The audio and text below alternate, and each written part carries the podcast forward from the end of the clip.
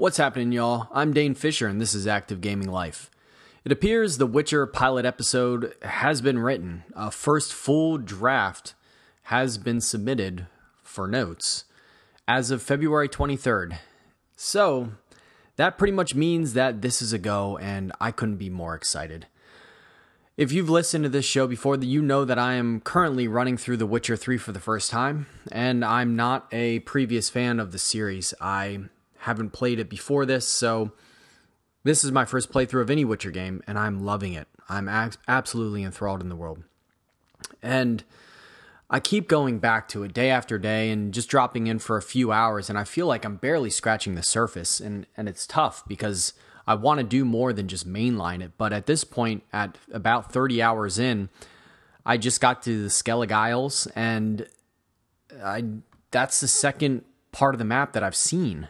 I'm looking at an interactive map right now, and it appears there are five different parts in this world. And I've checked out Velen and Novigrad, but and Skellige Islands, but I have not checked out Kaer or Toussaint or White Orchard at all. I have not set foot in them, and I've barely even checked out any of the side quests in either Velen, Novigrad, or Skellige Islands.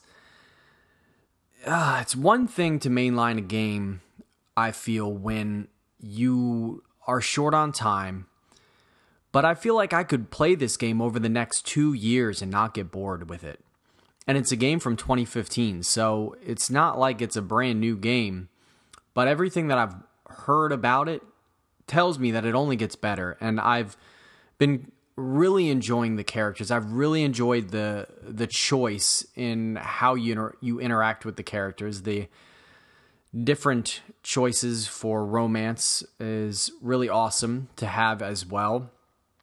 And as well as illusion within dialogue is a great addition if you rank up enough. And oh man, just walking around and finding something every few seconds right off the beaten path, even on the path that you're riding, is amazing. And I can't tell you how gorgeous the setting is constantly.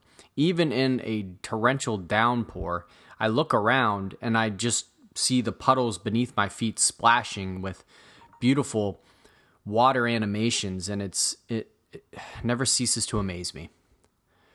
I can't recommend this game any more than I already have, but most recently, getting to the Skellige Islands has it was a trip in and of itself, but it's really opened up a new world because now I'm uh, I guess completing quests that involve boats because they are islands, so I have to get from one to another.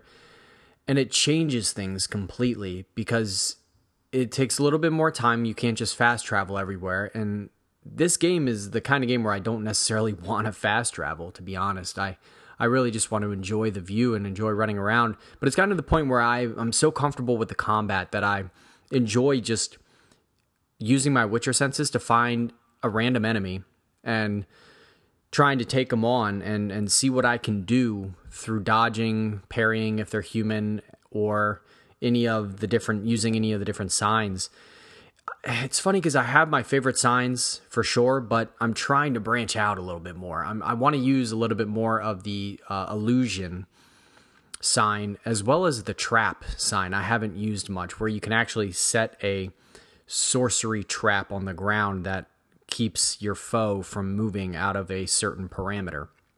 And the illusion sign makes makes you I guess get in their head so it just confuses them for a few seconds allowing an opening for you to attack. And again, these signs might do even more as I rank them up. And because the systems are so intricate, I've barely touched the surface of these either. I just, I haven't crafted anything yet. I've only started dismantling items and seeing how you can get different ingredients for crafting.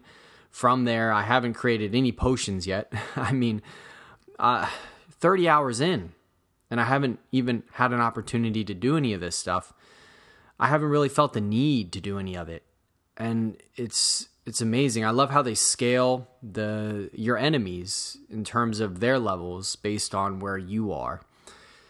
To a certain extent, they don't scale enemies down. There are certain enemies that are out of my reach that I cannot touch right now. They are untouchables, but otherwise, they will scale other enemies, the smaller wolves and things of that nature, up a bit to try and make it a little bit more competitive so it's not just boring and like when you're grinding in World of Warcraft, you're just going through the motions trying to to get XP. So it's it's a lot of fun. I like how the diff the different armor that you can have and the different armor that you collect and finding treasure is so much fun. Just finding a map and then having to go search for it is awesome. There's always some sort of challenge at the end of it usually that you need to get through, but seeing what you get out of it, it's almost the feeling of a loot crate, but I'm not paying for it or anything I can't pay for it. There is none of that shadiness behind it.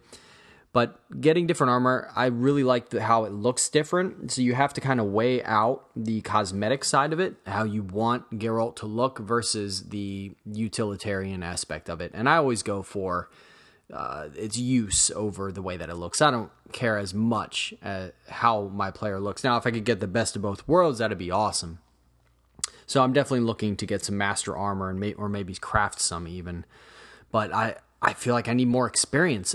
I, I swear, I don't know that there will ever be a game that I'll put this much time into because I feel more and more like this is going to be a 200 hour type of game for me.